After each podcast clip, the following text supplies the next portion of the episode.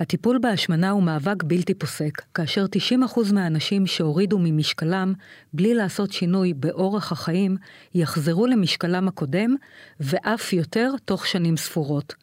ניהול מחלת ההשמנה לאורך זמן הוא המפתח. איך עושים זאת? אתם מאזינים למשחקי בריאות עם דן ארון ופרופסור איתמר רז. כולם יודעים שבבריאות לא משחקים, אבל יש כאלה שכן. השמועות אומרות שאנחנו שם. מה זה אומר? האם המערכת הרפואית בישראל ובעולם באמת מצאה פתרון לבעיה זו? עד כמה התרופות החדשות נותנות תקווה? והאם הן יכולות להביא לשינוי לאורך זמן? איך העולם ומדינת ישראל נערכות לפריצות הדרך ולכל השינויים במלחמת ההשמנה. אתם מאזינים ל-ynet פודקאסטים. שלום פרופסור איתמר רז. שלום דנה. דיברנו רבות על אה, מחלת ההשמנה, אבל שאלת השאלות, איך שומרים על משקל תקין לאורך זמן? כן, שאלה שאין לה כמעט פתרון, אבל אולי... לא, לא, אנחנו פה למצוא פתרונות. טוב, אז בואי תציגי לנו את האורחת המכובדת, שצריכה לתת לנו את התשובות. אז לשם כך הזמנו את אה, דוקטור עידית דותן, שלום לך. שלום. ואני אציג אותך כראוי. דוקטור עידית דותן, מנהלת שירות סוכרת והשמנה במכון האנדוקרינולוגי, בית חולים בלינסון. שלום לך. אהלן. טוב, אז בואי אולי תעני לנו את, איך שומרים על משקל תקין לאורך זמן? אז השמנה היא מחלה כרונית, וכמו כל מחלה כרונית אחרת, צריך בעצם לטפל בה טיפול שהוא לכל החיים. הפודקאסט נעשה באופן בלתי תלוי וללא השפעה על התכנים, כשירות לציבור על ידי חברת נובו נורדיסק. אחרי שבן אדם הגיע למשקל היעד, או שהוא בדרך למשקל היעד שלו, אסור לו בעצם לשנות את ההרגלים הטובים שהוא רכש לאורך זמן. כלומר, כשאנחנו מטפלים בהשמנה, מעבר לטיפול אה, תרופתי, או ניתוח בריאטרי, או פרוצדורה אנדו-בריאטרית, תמיד הבסיס שלנו הוא אורח חיים בריא. כלומר אכילה של מזונות בריאים שמבוססת בעיקר על חלבונים וירקות ופעילות גופנית שצריכה לשלב אירובי ואנאירובי. אבל דוקטור דותן, אני רוצה לשאול אותך. אנחנו הרי אמרנו את זה לאנשים ב-40 שנה האחרונות. כן. והתוצאה בגדול היא שאנשים מרזים, במשך שנה מגיעים למשקל היעד, ושנה, שנתיים אחרי כן חוזרים למשקלם הקודם, ואנחנו יודעים שעלייה וירידה במשקל בצורת אקורדיון יכולה להיות אולי אפילו קצת יותר מסוכנת מלהיות שמן כל הזמן. אז, אז מה עושים? מעבר ד... להגיד לאנשים את הדברים האלה. אז קודם כל היא, היא לא רק יותר מסוכנת, הרי בכל פעם שאתה יורד במשקל אתה מאבד רקמת שומן וגם רקמת שריר. ולעומת זאת כשאתה עולה חזרה אתה עולה יותר שומן משריר. אוקיי. זאת אומרת הרכב הגוף שלך משתנה. לרעה. ונ... לרעה. ונעשה עוד יותר קשה לרדת בכל פעם ש... שעולים טוב, חזרה. אז זה מידע מאוד חשוב שלא דנה וגם לא אני היינו ערים לו, אה, אבל מה עושים? אז לכן אני אומרת שבעצם הטיפול והמעקב הוא ארוך טווח. השמנה היא מחלה כרונית, וכשמגיע אליי מטופל למרפאה, אה, אני תמיד מסבירה לו שהקשר בינינו עכשיו הוא בעצם קשר לכל החיים. אי אפשר להפסיק לטפל במחלה הזאת, ובעצם... זאת אומרת, זה חתונה קתולית. קתולית, כן. כן, לא, אבל השאלה... אבל לא רק איתי, עם כל הצוות. ברור. השאלה, השאלה היא... האם העידן החדש, עידן התרופות, עידן הזריקות, אה, עושה שינוי משמעותי. את הזכרת את הניתוח קיצור קיבה, מה שנקרא ניתוח בריאטרי, אבל זה אפשר להציע ל-1% מאוכלוסיית השמנים. אי אפשר לנתח את כולם, וגם הרבה לא מוכנים להתנתח. אז, אז האם, האם את רואה שינוי במה שקורה היום בהשוואה למה שהיה לנו עד לפני שלוש-ארבע שנים. בהחלט. אז קודם כל, התרופות שיש לנו מראש הן יותר פוטנטיות. אז אנשים יורדים אחוזים גבוהים יותר במשקלם. וההבנה שלנו של התהליך הזה, ושל מה אנחנו עושים תוך כדי מבחינת שמירה על מסת השריר, כדי לאבד פחות מס, מסת שריר בתהליך הירידה, גם היא כל הזמן מתפתחת. ו... מתפתחת איך? שאנחנו בעצם, בוא נאמר ככה. פעם אדם היה עושה דיאטה, יורד במשקל. זהו. ומחזיק אצבעות שהוא לא יעלה במשקל, והוא היה עולה במשקל.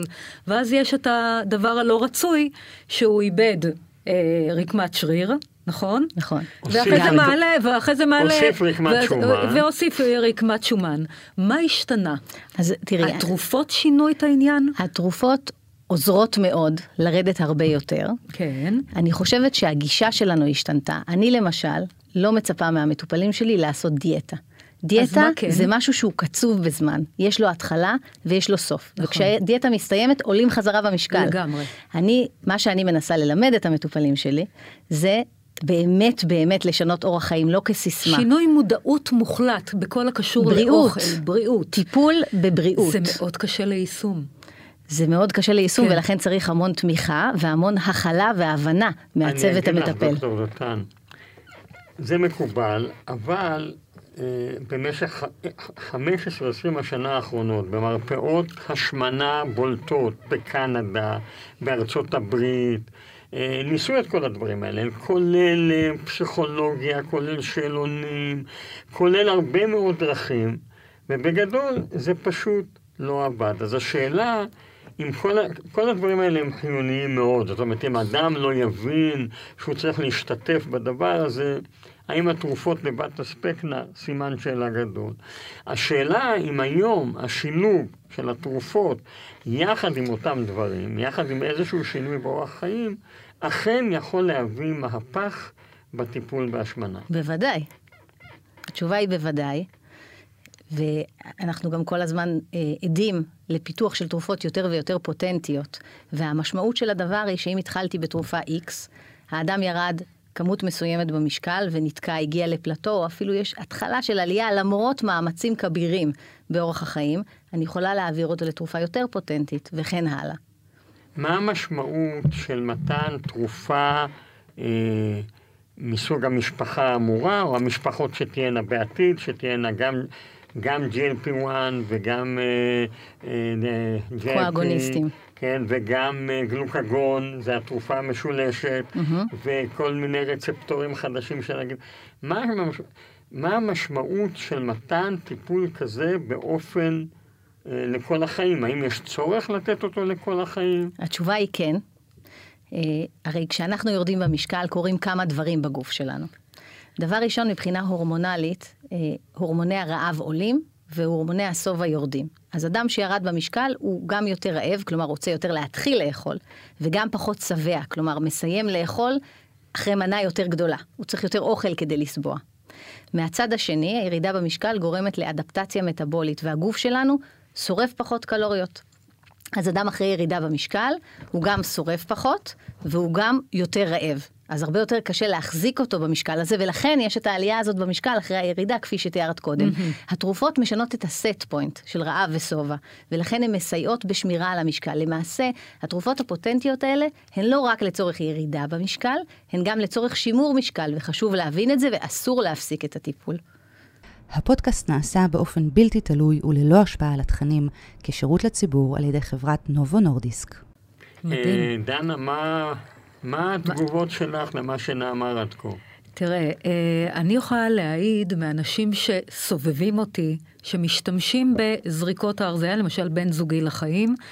אה, הוא אמנם נתקע במשקל, היום הוא עומד על 88, הוא התחיל ב-96, הוא, הוא נותן לי אפשרות להסגיר אותו, אז כך שאין בעיה. כלומר, הוא ירד יפה מאוד, הוא הגיע למשקל אה, לא הרצוי ביותר עבורו, אבל בוא נגיד שהוא כבר חי איתו בכיף ובאהבה, נכון, אה, פרופסור רז? אה, אבל הוא נתקע. האם הוא צריך להמשיך עם התרופות הרזייה? חד משמעית כן? כן. אם הוא כי- יפסיק את התרופה, הוא יעלה במשקל. Mm. אנחנו רוב- יודעים את זה. רוב הסיכויים שיעלה במשקל, כלומר, גם ה- ה- זה שהוא נתקע, זה בעצם, הוא עדיין מטופל כי הוא לא עולה. זה מה נכון. שאתם. אומרים. אולי, בדיוק, אולי כן. נדבר על המחקר. כשעשו מחקרים בתרופות האלה, הראו שאתה יורד כ- בממוצע אוקיי. תשעה קילוגרם, או כן. אם מורידים את הפלסבו זה אפילו פחות, אבל אתה נכנס למה שאמרה אה, דוקטור דותן, ל... לשיוט של פלטו. משקל, כן. נכון, ואז נשאלת השאלות, דוקטור דותן, האם להעלות את המינון של אותה התרופה הקיימת היום? האם מה לחכות... עושים בשביל לשבור את המשקל כן. מטה? נכון. בשביל ל- לצאת מהתקיעות. אוקיי, אז קודם כל זה תלוי מי המטופל ובאיזה מצב הוא. נתחיל שוב פעם באורחות חיים. כן. אם האדם שיושב מולי מקבל את התרופה, אבל הוא לא מגיע לתזונאית, והוא לא עשה שינוי תזונתי, ובעצם הוא אוכל פחות, כי התרופה מדכא לו את התיאבון. בדיוק אבל המקרה. אבל הוא אוכל רע. בדיוק המקרה. אז אפשר לעשות עוד שינוי תזונתי לפני שמעלים אוקיי. מינונים או מחליפים תרופות. אוקיי. זה דבר ראשון. אם האדם הזה לא עושה פעילות גופנית, אז הוא צריך להוסיף לו פעילות גופנית. אם אוקיי. הוא עושה רק אירובי, אני הייתי מוסיפה אנאירובי כדי לשנות את הרכב הגוף לטובה ולהעלות לו מסת שריר. ואם הוא עושה הכל מושלם, והתרופה במינון מקסימלי, והוא באמת תקוע, אז יש מקום להחליף לתרופה שהיא יותר פוטנטית. מצוין, אבל נניח אין לנו תרופה חזקה יותר מהתרופות הקיימות היום. אה, אפשר להעלות את המינון שלהם, אנחנו מדברים גם על מינונים יותר גבוהים, אבל... אה, נגיד שאני במינון המקסימלי כבר, אבל... לא, המינון, המקסימלי היום הוא בכל זאת לא המינון המקסימלי המקובל שאושר על ידי ה-FDA, והשאלה האם יש מקום להוסיף תרופות אחרות להרזייה, למשל תרופה, אה, אני לא יכול שמשפיעה להגיד על שמות, ספיגת שומן במעי למשל. למשל תרופה שמפריעה לספיגת שומן במעי, למשל תרופה שיש לה אפקט של אה, שינויים שיכולים להיות גם שינויים אה, וסקולריים, כן, כלומר, האם. אפשר לעשות קוקטייל נכון. תרופות האם הרזייה? אפשר והאם כדאי לעשות קוקטייל כן. באותו אדם ש... שתקוע. שעושה את המקסימום. צריך לא לשכוח שיש הרבה אנשים שלא מסוגלים לעשות את המקסימום. למשל, יש להם בעיית ברכיים קשה מאוד מהמחלה, ואין להם יכולת ללכת לבריכה כל יום, כי לא לכל אחד יש בריכה כמו לדנה ולי. למה אתה מסגיר? ואז- פרופסור רז. ואז השאלה, מה... זאת אומרת, אנחנו לפעמים תקועים גם אובייקטיבית, כי הבן אדם איננו יכול לעשות את כל מה שהוא אמור לעשות. כולל אכילה בריאה, גם זה לא פשוט, זה עניין כספי. אנחנו מדברים על פריפריה שבדרך כלל יש לה פחות כספים, יותר השמנה, יותר אה, מחלות שלא מטופלות בצורה אופטימלית. אז אה, התשובה היא גם כאן כן, אה, אפשר לעשות שילובים, צריך תמיד לחשוב מה תופעות הלוואי והקונטראינדיקציות. מה הן תופעות של- הלוואי שאת של- מכירה? של כל תרופה, ואז לחשוב מי האדם שיושב מולנו ומה מתאים לו. אז אה, מה, מה את עונה דוקטור לדנה? דותן, כן, אז- מה אז התופעות שוב- הלוואי שיש לקחת בחשבון? הנפוצות. אז אה, כתלות במשפחת התרופות, אז כן. אם נדבר על אגוניסטים ל-GLP-1, תופעת הלוואי השכיחה ביותר היא בחילות, זה משהו שבדרך כלל דועך עם הזמן ויכול בעצם אה, לעלות מחדש כשמעלים מינון, אה, ויכולות להיות כל מיני תופעות לוואי גסטרואינטסטינליות, כלומר של מערכת העיכול, אה, עצירות, שלשול, כאבי בטן, אה, גזים. תחושת אי נוחות, תחושה שהאוכל עולה או ש... של צרבות אבל אפילו. דוקטור דותן, בואי ניקח תרופות מחוץ למערכת, כי מה שדנה שאלה אותך, אוקיי, נתנו את מקסימום האינפורמציה לגבי אורח חיים בריא ווידאנו שהיא נעשית, נתנו את התרופות האלה שמורידות משקל כל כך טוב, בין שזה היומיות, בין שזה השבועיות, ונתקענו בפלטו, ואנחנו רוצים להוריד עוד עשרה קילוגרם. אה, אז השאלה אם יש מקום לשלב תרופות בכלל מקלאס אחר. כן, התשובה הייתה כן. אוקיי. חד משמעית. ואת שואלת על תופעות לוואי של כן. התרופות האלה? כן. כן. אה, אז למשל יכולה להיות תרופה שמפריעה לספיגת שומן אה, ממערכת העיכול. היא לא משפיעה על תיאבון בכלל, זאת אומרת על תחושת רעב ושובע היא לא משפיעה, אבל כן על ספיגה של שומנים, כלומר על קלוריות שהאדם מכניס לגוף. אז אה, במקרה כזה, אם יש תת ספיגה של אה, שומן, שזה מה שהתרופה כן. יוצרת, ואוכלים ארוחה שהיא עתירת שומן, אז יכול להיות שלשול וגזים וכאבי בטן, והיא לדוגמה. מורידה הבנתי. שליש מכמות השומן שנספג. יש לי שאלה, התרופות האלה, הם הורידו באחוזים מסוימים את הצורך לקיצור קיבה, ניתוחי קיצור קיבה? אני חושבת שכן, חד כן? משמעית. כן, התרופות, אני, מותר לי להוסיף. יש גם תרופה חדשה שעדיין איננה בארץ, אבל בדרך כלל בניתוח קיצור קיבה, היתרונות של ניתוח קיצור קיבה די נעצרים אחרי שורת ה-25% ממשקלו של האדם. מעבר לזה, היתרונות הבריאותיים, ברוב המקרים, יש אנשים ש... אבל ברוב המקרים נעצרים. היום יש תרופות שכבר באחוז ניכר של האנשים מורידות 25% ממשקלם, למעשה בסדר גודל של 25% מהאנשים. בעתיד, הלא רחוק, תהיה תרופה שעכשיו פרסמו, השילוב של שלוש תרופות גם, שמוריד בממוצע 24%. זאת אומרת, יהיו 40% מהאנשים שכבר מגיעים או 50 אחוז מהאנשים שכבר התרופה עושה מה שעושה ניתוח קיצור קיבה, ובעתיד תהיינה תרופות עוד יותר טובות, עם פחות תופעות לוואי, ככה שאפשר יהיה לתת את מקסימום הטיפול, וזה איפה שאנחנו עומדים. זאת אומרת, ש... בהחלט יש היום... את העניין הזה של ניתוח קיצור קיבה כן או לא. אנחנו במועצה הלאומית, דרך אגב, הוצאנו אפליקציה שבקרוב תופץ, שאומרת למטופל מה סיכוייו להוריד את המשקל למקום שבו אנחנו רוצים, ואם תוך שנה הוא לא מגיע לזה, זה אומר לו גם מה סיכוייו, אז הוא מומלץ לו בכל זאת להתייעץ בנושא של ניתוח קיצור קיבה. תראה, אני, אתם מדברים uh, על ניתוחי קיצור קיבה. ומה שאני חושבת, הניתוח קיצור קיבה הוא איזשהו כלי, כמובן לרדת במשקל, אבל אחרי זה, אם לא עושים עבודה של אורח חיים, שזה מאוד קשה לעשות, ושינוי מנטלי, גם עולים במשקל חזרה. כלומר, הוא לא הפתרון ללונג רן אם אנחנו לא עושים שינוי. לעומת זאת, היום עם התרופות, והעזרה של התרופות, של אותן תרופות, לדכא לנו את התיאבון ולעזור לנו לעשות אורח אה, אה, חיים אחר, זה פשוט, זה, זה הפתרון. זאת אומרת, ניתוח קיצור קיבה ללא התרופות, הרבה מאוד חוזרים למשקל... אה, גם עם התרופות. גם עם התרופות. כן. בכל דבר. גם עם התרופות. ולכן אמרתי שהבסיס הוא ההתנהגות. המאמץ, אורח החיים הבריא. דרך אגב, שזה הכי קשה. נכון. בגלל זה זה תהליך קשה, ובגלל זה הוא דורש ליווי. עכשיו, אני חושבת שיש משהו שלא הזכרנו פה, כי אנחנו כן. כל הזמן באמת מתעסקים במשקל ובאחוזים נכון. של ירידה במשקל. השמנה היא מחלה שנושאת בחובה המון המון תחלואה נלווית. Mm-hmm. היא גורמת לסוכרת סוג 2. או לטרום סוכרת, להפרעה בשומני הדם, יתר לחץ דם, התקפי לב, שבצים מוחיים, בעיות ברכיים שכבר הזכרת, סרטן. אפילו סוגים שונים של סרטן ועוד ועוד. וכשאנחנו מטפלים בהשמנה, המטרה היא לא רק לרדת במשקל, זה לא אחוזי ירידה במשקל, למרות שזה מה שתמיד מחפשים במחקר. אני רוצה לראות שפרופיל השומנים משתפר. אני ברור. רוצה לראות שהיקף המותן יורד, ואז אני יודעת שהשומן הבטני, התוך בטני, שזה השומן הרע, הדלקתי, כן. אני רוצה לראות שהוא יורד. אני רוצה לראות שלחץ הדם משתפר, שהסוכר משתפר. אני רוצה לראות את כל הדברים האלה אצל תראי, המטופל אה, שלי. דוקטור דותן, אנחנו דיברנו רבות על שומן בטני וכל הסכנות הנלוות לשומן בטני, ולמה יש להבדיל את שומן הבטני לשומן הרגיל. אה, ואני רוצה לשאול אותך, אישה במשקל סביר, בוא נגיד שאנחנו קוראים לזה מידה 42, ויש לה קרס, זה, היא באותה סכנה בריאותית כמו אישה במשקל, במידה 42 ללא קרס? לא. אוקיי, אני רוצה שתחדדי את העניין. שאני אחדד את זה. בדיוק. אוקיי. אז אנחנו יודעים שיש שומן שהוא שומן שטחי, תת-עורי, שזה שומן שהוא לרוב לא פעיל מבחינה מטבולית, אוקיי. ויש לנו את השומן התוך-בטני, שיכול להצטבר באיברים. ובעצם השמנה היא מחלה של שומן. כן. מה קורה?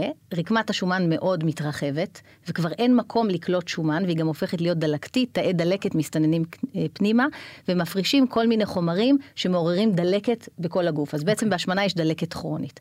עכשיו, השומן שמגיע אחר כך, אין לו מקום להיכנס לרקמת השומן. אז הוא מחפש מקום אחר לשקוע בו, מה שאנו קוראים שקיעה אקטופית של שומן, ואז הוא מתחיל לשקוע באיברים. הוא שוקע בכבד, ויוצר כבד שומני.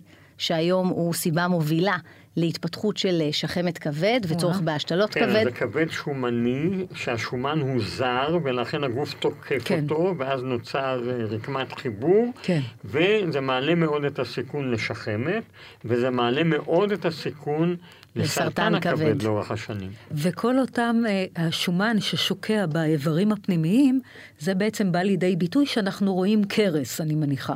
יש פה, אולי... זה העניין? כי אני רוצה שתחדדי לי את זה כן, לפני סיום. בינתיים כן. עצרנו בכבד, אבל כן. השומן שוקע גם בלבלב, ויוצר סוכרת, הלבלב עובד פחות טוב, יכול פחות להפריש אינסולין, הוא שוקע סביב כלי הדם. או בתוך כלי הדם ויכול ליצור את הרשת עורקים, הוא שוקע סביב הלב ומפריע גם לתפקוד התקין של הלב ויוצר אי ספיקת כן. לב. וכל הדברים האלה גורמים בעצם להמון מחלות סיסטמיות. השומן שאת אה, קוראת לו קרס, כן. הוא שומן פנימי, והוא בעצם השומן שמתחת לשריר. Mm-hmm. מה שאנחנו קוראים צמיד. ולכן, ולכן הוא מסוכן יותר. הוא מסוכן כן, יותר. כן, כן, אולי אני אוסיף לדבר, תראי, השומן, ש- קודם כל תיאור נפלא של התפתחות סוכרת והתפתחות מחלות אחרות. אה, השומן, השומן הבטני הוא שומן אחר מהשומן החיצוני, כמו כן. שאמרה דוקטור דותן.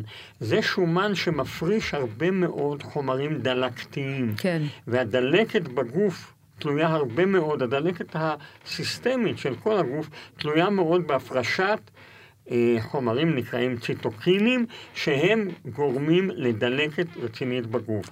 אז מה השורה- אני, כן. אני, זהו.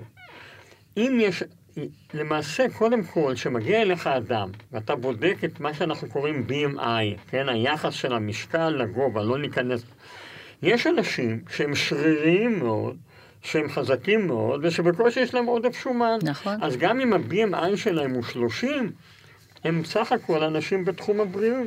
נכון, הם בכלל לא עם השמנה למעשה. הם בכלל לא עם השמנה. יש אנשים, ההפך, יש נשים, וזה מה שדן אמר, למשל נשים שמאבדות את המחזור, הרבה פעמים משמינות בבטן. השמנת הבטן היא השמנה שאיננה בריאה, גם אצל אותן הנשים. אצלהם זה גם תלוי בכמות אסטרוגן, ואנחנו יודעים איך לדעת... עכשיו, אני חושב, וענה, והתפיסה שלי היום, וכמובן דוקטור דותן אה, תחזור על זה, שהשמנה בטנית בהחלט ראויה להתייחסות ולכל מאמץ כדי להוריד אותה, כולל בתרופות. אז היום אנחנו נותנים הנחיות, BMI מעל 30, אבל כרופא, דוקטור דותן, שמטפלת הרבה מאוד כן. בהשמנה, גם יותר ממני, היא יודעת שאם באה אליה מישהי עם השמנת בטן, היא תעשה כל מאמץ להוריד את זה, גם באותן התרופות. תודה רבה לך, פרופסור איתמר רז, תודה רבה לך, דוקטור דותן. ניפרד מהצוות שלנו, לבמאי צפריר שורקי, למפקח הטכני טל אתחדיה, למפיקות ניצן כהן וקשת מאירוביץ', ולעורכת שלנו, אגר כוכבי. נתראה בפודקאסט הבא. הפודקאסט נעשה באופן בלתי תלוי וללא השפעה על התכנים, כשירות לציבור על ידי חברת נובו נורדיסק.